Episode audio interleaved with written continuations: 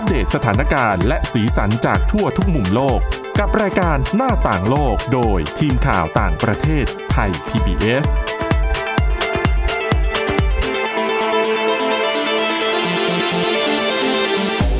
สวัสดีค่ะ คุณผู้ฟังต้อนรับเข้าสู่รายการหน้าต่างโลกนะคะ มาอัปเดตทั้งเรื่องราวสีสันและสถานการณ์จากรอบโลกกันกับทีมข่าวต่างประเทศไทย PBS เช่นเคยนะคะ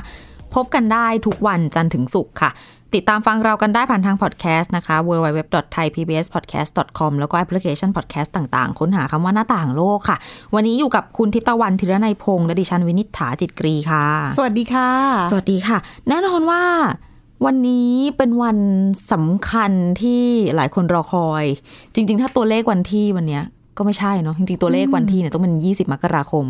แต่ว่าถ้าอ้างอิงกับเวลาในบ้านเราเนี่ย วันนี้แหละก็เป็นเหมือน วันทำงานวันแรกค่ะของประธานาธิบดีคนที่ 46 ของสหรัฐอเมริกา โจไบเดน ที่จะบอกว่าโลกรอคอยจะเวอร์ไปไหมก็ไม่ซะทีเดียวนะคะ เพราะว่าดูทรงแล้วตั้งแต่ตอนที่ชนะการเลือกตั้งเนี่ย หลายประเทศร่วมยินดีอืมว่า เออ ดีนะที่เป็นคนนี้ชนะ จะมีอะไรเปลี่ยนแปลงไปหลายอย่าง ทั่วโลกก็ตั้งความหวังก่อนค่ะที่จะ ถึงวันสาบานตนของไบเดนนี่ก็มีแบบมี reaction มีปฏิกิริยามาจากประเทศต่าง ๆ เนาะคาดหวังในเรื่องนู้นเรื่องนี้ แต่ว่าตอนที่ไบเดนจะเริ่มงานเนี่ยอืมต้องมาดูกันก่อนว่าทรัมป์ทิ้งอะไรเอาไว้ให้บ้าง ใช่ ต้องบอกว่าภาระงานเนี่ย หนักหนาสาหัสเอาการเลยเหมือนกันนะคะ เพราะว่าอะ ไม่นับสถานการณ์โควิด -19 นะค่ะ ที่ตอนนี้ก็ตัวเลขรายวันเพิ่มขึ้นทั้งติดเชื้อทั้งผู้เสียชีวิตเนี่ยยังสูงอยู่เลย เสียชีวิตก็เพิ่งจะเกินทะลุสี่แสน400,000ไปอืมแล้วก็ผู้ติดเชื้ออีกนะคะ เกิน 24 ล้านเข้าไปแล้วนะคะ ก็ ดูแล้วไม่น่าจะมีประเทศไหนเนี่ยแซงได้นะ คือก่อนหน้าเนี้ยที่ช่วง คือถ้าใครยังจำกันได้ช่วงอินเดีย พบการแพร่ระบาดแรงๆหนักๆเนี่ย หลายคนก็เอ๊ะอินเดียจะแซงหรือเปล่าค่ะแต่สหรัฐกลัว โดนตีตื้นโค้นแชใช่มไหมป์เออ ก็เลยแหมเร่งใช่นะคะ ก็ตอนนี้ก็ โอ้ก็ไปเยอะแล้วค่ะสถานการณ์แบบนี้แน่นอนว่าเรื่องของผลกระทบทางเศรษฐกิจก็ตามมาด้วย ก็อย่างที่คุณมินิษฐาเคยเล่าให้ฟังไปว่า เนี่ย งานต่างๆ นโยบายรวมทั้ง เขาเรียกว่าอะไรอะ่ะ เออทั้งในเชิงปฏิบัติและเชิงนโยบายใช่ถูกไหมก็คือทุกมิตินั่นแหละ ว่าจะเร่งทำตั้งแต่เข้ารับตำแหน่งสำหรับไบเดนน่ะนะคะ เราก็มามองย้อนกันนิดนึงว่า เอ๊ะทรัมป์เนี่ยเขาทิ้งอะไร เอาไว้ให้ไบเดนกันบ้างฟังดูเหมือนไม่น่าจะดี เออ นิดนึงคือต้องบอกแบบนี้ว่า ก่อนที่ทรัมป์จะเข้ามารับตำแหน่งเนี่ยตอนที่หาเสียงเนี่ยแน่นอนว่าเขาก็ชูประเด็นนะคะว่าต้องเป็นอะไรนะ นโยบาย make America great again ก็คือการทำสหรัฐอเมริกาเนี่ยให้กลับมายิ่งใหญ่อีกครั้งนะคะ รวมไปค่ะถึงเรื่องของนโยบายอเมริกา first อืมซึ่งก็คืออเมริกาต้องมาก่อนค่ะอชัดเจนนะจุดยืนเขาว่าจะต้องทำอเมริกาให้มาเป็นที่หนึ่งนะคะ ต้องมาคือให้ความสำคัญกับประเทศตัวเอง ซึ่งก็ได้ใจกับบรรดาฐานเสียง และกลุ่มผู้สนับสนุนของตัวเองไปแบบเต็มๆนะ แต่คือถ้ามองเอาเข้าจริงๆเนี่ยสี่ปีผ่านมาจากที่ทรัมป์ปกครองสหรัฐอเมริกา ค่ะโอ้แล้วเรากลับไปมองภาพในสหรัฐตอนนี้ กรุงวอชิงตันดีซีนะ เจอกับการยกระดับการรักษาความปลอดภัยแบบที่ หลายคนไม่คิดว่าจะได้เห็นอีกอะ่ะ คือก็ระดับการรักษาความปลอดภัยที่เกิดขึ้นนะตอนนี้โดยเฉพาะตั้งแต่ในช่วงเอ่อก็เป็นเหตุนับบุก ยึดอาคารรัฐสภาค่ะในกรุงวอชิงตันดีซีเมื่อวันที่ 6 มกราคมเรื่อยมาจนกระทั่งถึงก่อน พิธีสาบานตนมาจนถึงพิธีสาบานตนจนถึงวันนี้อะนะคะ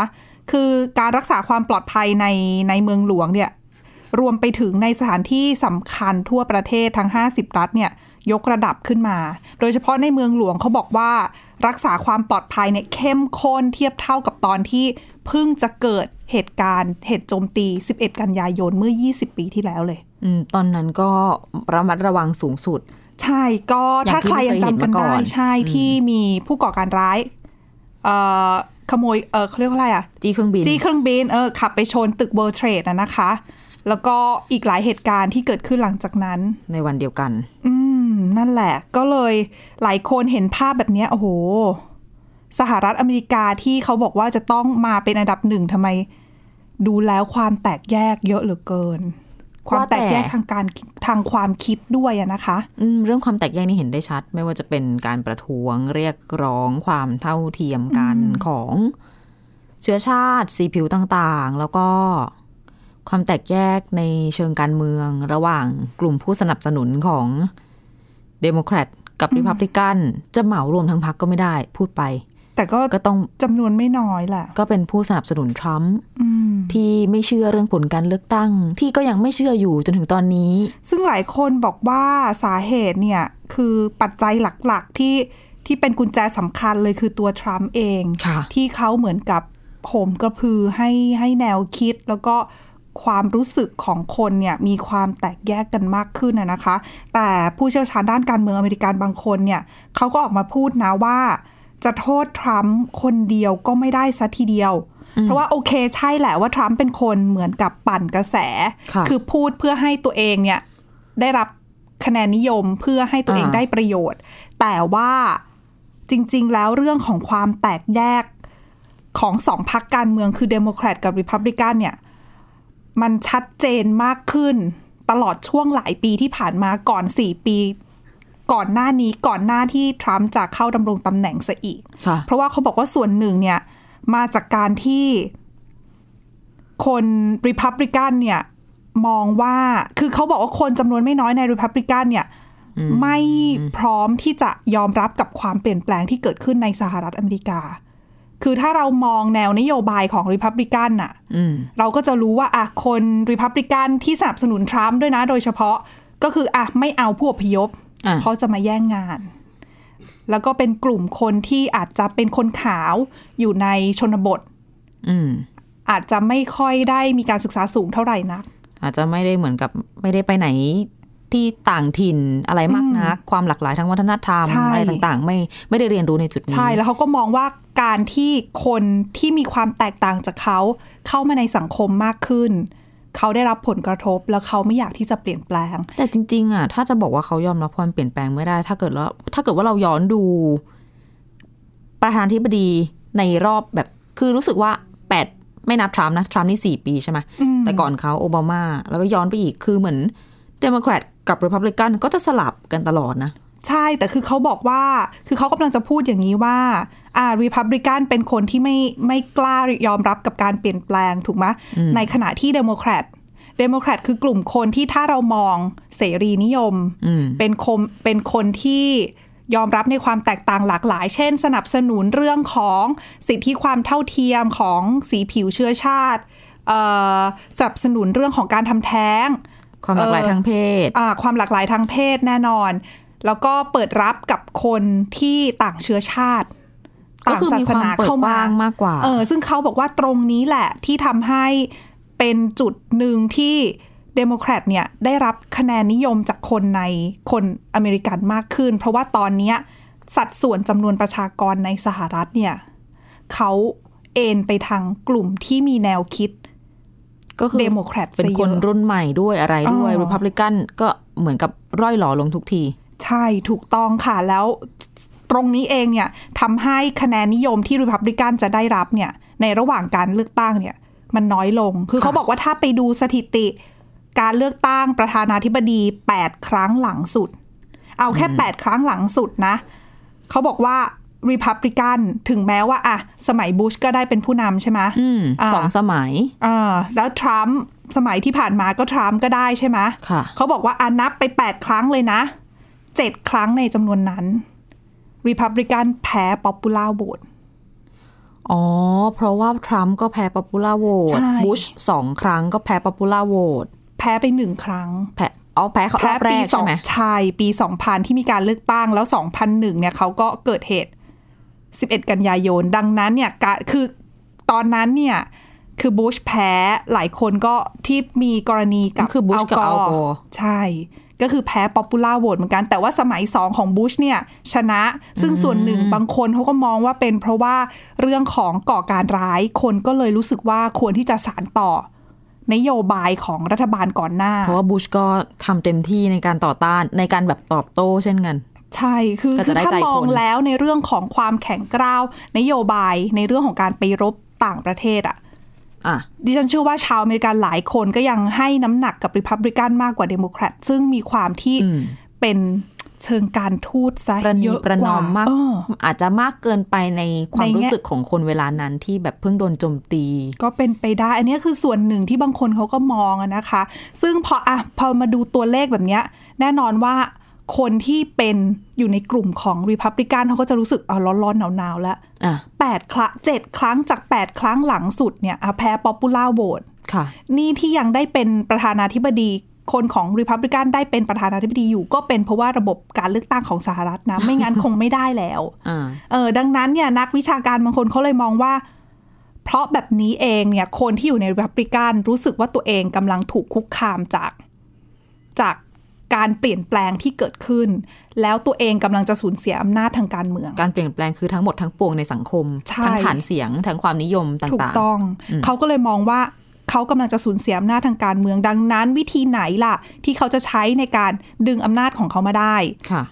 ซึ่งก็เลยนำมาสู่กับการที่ คืออันเนี้ยนักวิชาการบางคนเขาเสนอนะคะ ว่านำมาสู่การที่สมาชิก ของพรรครีพับลิกันเองสนับสนุนตัวโดนัลด์ทรัมป์ขึ้นมาอืมคือถึงแม้ว่าทรัมป์จะมี character มีสไตล์แบบเนี้ย แล้วก็โจมตีไม่เลือกหน้า แล้วบางทีพูดในสิ่งที่เห็นเห็นอยู่ว่าไม่เป็นความจริงอะ่ะ แต่ก็พูดแต่ Re- ก็พูดรีพับลิกันก็สนับสนุนด้วย หรือบางคนไม่สนับสนุนก็อยู่เงียบๆเฉยๆไม่เห็นแย้งอะไรใด ๆ ทั้งสิ้น มันเป็นการละทิ้งความถูกต้องเพื่อแบบอ่าอำนาจ ใช่หลาย ๆ คนก็เลยมองว่าอะจริง ๆ ทรัมป์มันเป็นปัญหาหนึ่งอะใช่ แต่ว่าปัญหาที่เกิดขึ้นทั้งหมดทั้งมวลแล้วนำสหรัฐอเมริกามาถึงจุดนี้ เป็นเพราะว่าคนอื่น ๆ ด้วยหรือเปล่า คนในพรรครีพับลิกันด้วยหรือเปล่า ซึ่งการแก้ไขที่ไบเดนจะต้องเผชิญ ไม่ใช่แค่ เขาจะทำได้คนเดียวอืม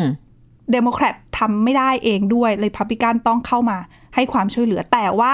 ปัญหานี้ไม่ใช่แค่ความท้าทายเดียวที่ไบเดนต้องเผชิญนะมีเรื่องของความแตกแยกเยอะ ยังมีเรื่องอื่นอีกแต่ว่าหมดช่วเวงนี้ลาช่วงนี้ ช่วงนี้เออออ่าเดี๋ยวพักกันสักครู่มาฟังกันต่อในช่วงที่สองค่ะ หน้าต่างโลกโดยทีมข่าวต่างประเทศไทย PBS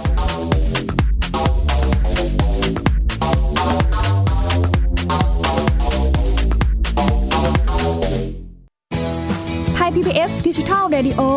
Infotainment for All สถานีวิทยุดิจิทัล จากไทย PBS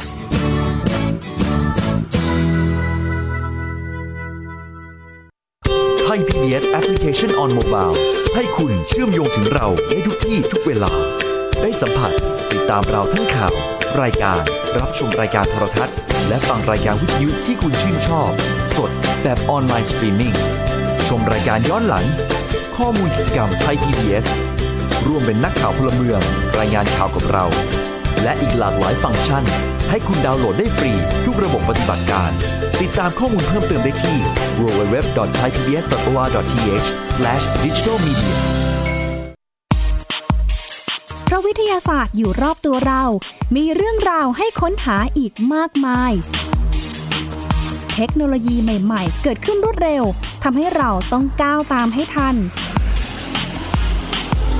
เดตเรื่องราวทางวิทยาศาสตร์ เทคโนโลยี และนวัตกรรม ที่จะทำให้คุณทันโลก กับรายการ s c i e n t e c h ทุกวันจันทร์ถึงวันศุกร์ทางไทย PBS Radio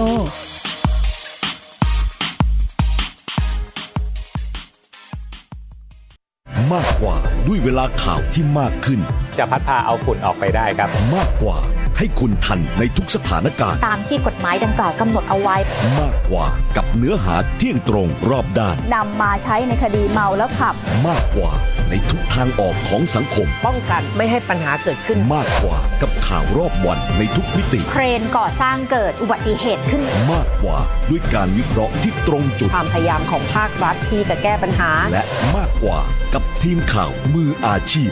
ข่าวไทย PBS ให้คุณได้มากกว่า โรงเรียนเลิกแล้ว กลับบ้านพร้อมกับรายการ Kids Hours โดยวัญญาชยโย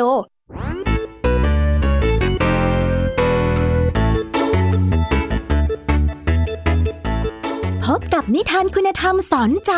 กับครูไหวใจดี ว่าไม่ควรเชื่อคำพูดของคนพลาน นอกจากนี้ลุงทองดีกับเจ้าจ้อยยังมีนิทานสุภาษิตมาเล่าให้ฟังนี่พวกเอ็งเนี่ยนะ มันลิงหลอกเจ้ากันจริงทั้งยังมีนิทานเด็กดี และพี่ยามีเล่านิทานสนุกสุดหันษาให้น้อง ๆ ได้ฟัง ทุกวันจันทร์ถึงศุกร์ 17 นาฬิกา ทางวิทยุไทย PBS www.thaipbsradio.com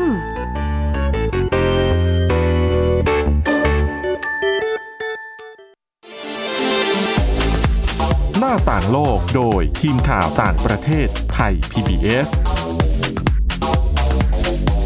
ตอนรับกลับเข้าสู่ช่วงที่ 2 ของรายการหน้าต่างโลกนะคะ ยังอยู่ที่เรื่องของสิ่งที่ทรัมป์ทำเอาไว้ แต่ว่า ช่วงนี้เราจะเข้าสู่เรื่องนโยบายการต่างประเทศกันบ้าง เพราะว่าก็โดดเด่นน่าจดจคือก่อนหน้านี้อะเรื่องของสหรัฐอเมริกาที่แตกแยกเราก็พูดไปแล้วำค่ะ แต่สหรัฐอเมริกาที่ทรัมป์ทิ้งเอาไว้ให้ไบเดนไม่ใช่แค่ ความแตกแยกอย่างเดียวนะ บางคนพูดบอกว่าเป็นเรื่องของความโดดเดี่ยวด้วยนะคะ ก็คือในบ้านเนี่ยแตกแยก แต่อ๋อในเวทีโลกก็คือเหมือนเอ่อตัวคนเดียวละอืม เพราะว่าจริงๆอะแต่คือถ้าถามความเห็นส่วนตัวของดิฉันเนี่ยก็ว่าใครไม่ได้จริงๆนะเรื่องโดดเดี่ยวเนี่ย เพราะว่าสหรัฐอะทรัมป์ใช้นโยบายอเมริกา first แน่นอนว่านโยบายเนี้ย ชื่อก็บอกอยู่แล้วอะว่าสหรัฐต้องมาก่อนคนอื่นอะนั่นค่ะหมายความว่าคุณไม่ได้ไปพร้อมกับคนอื่นอะในยุคที่หลาย ๆ ประเทศเขาแบบจับร่วมมืมืออกันกันเออเป็นเออองค์กรเป็นอาเซียนเป็น EU ใช่แต่คือก่อนหน้าที่ทรัมป์จะมาเนี่ยเราต้อง คือเราก็รู้แหละว่า ว่าสหรัฐอเมริกามีความร่วมมือกับนานาประเทศ ค่ะเออแต่ว่าอะยังไงสหรัฐอเมริกาก็ยังคงทำตัวเป็นพี่แบบพี่ใหญ่อยู่ดีนะ เป็นผู้นำโลกอยู่ดีนะอืมเออ แต่ว่าเขาก็ยังเดินไปพร้อมกับคนอื่น ๆ แล้วเขาก็แบกรับภาระความรับผิดชอบในฐานะ ที่เขาเป็นผู้นำโลกค่ะแต่ว่าพอทรัมป์ขึ้นมาแน่นอนว่าอะประกาศอะว่าประเทศนั้นบ้างว่าประเทศนี้บ้างรวมไปถึงเรื่องของการจะ อะถอนตัวจากความร่วมมือหลายฉบับนะคะ ไม่ว่าค่ะจะเป็นเรื่องของเออ Paris Agreement เรื่องสิ่งเรื่องสิ่แวงดแวดล้ล้ออมมอืมถอนตัวจากข้อตกลงนิวเคลียร์อิหร่านอืมแล้วก็มีการอะไรนะ จะออกจากองค์การอนามัยโลก แต่ละอย่าง เออแล้วก็มี การบอกว่าคือทรัมป์คือสหรัฐอเมริกาจะมีฐานทัพในหลาย ๆ ประเทศถูกไหมคะเออก็คือเป็นการเหมือนกับไปการันตี ความปลอดภัยความมั่นคงในภูมิภาคให้ด้วยรวมไปถึงในเรื่องของผลประโยชน์ของสหรัฐอเมริกาเองด้วยในต่างประเทศแล้วก็แต่ว่าเรื่องทรัมป์อ่าจะเงินอะจะถอนทหารหนึ่งและสองลดงบประมาณด้วย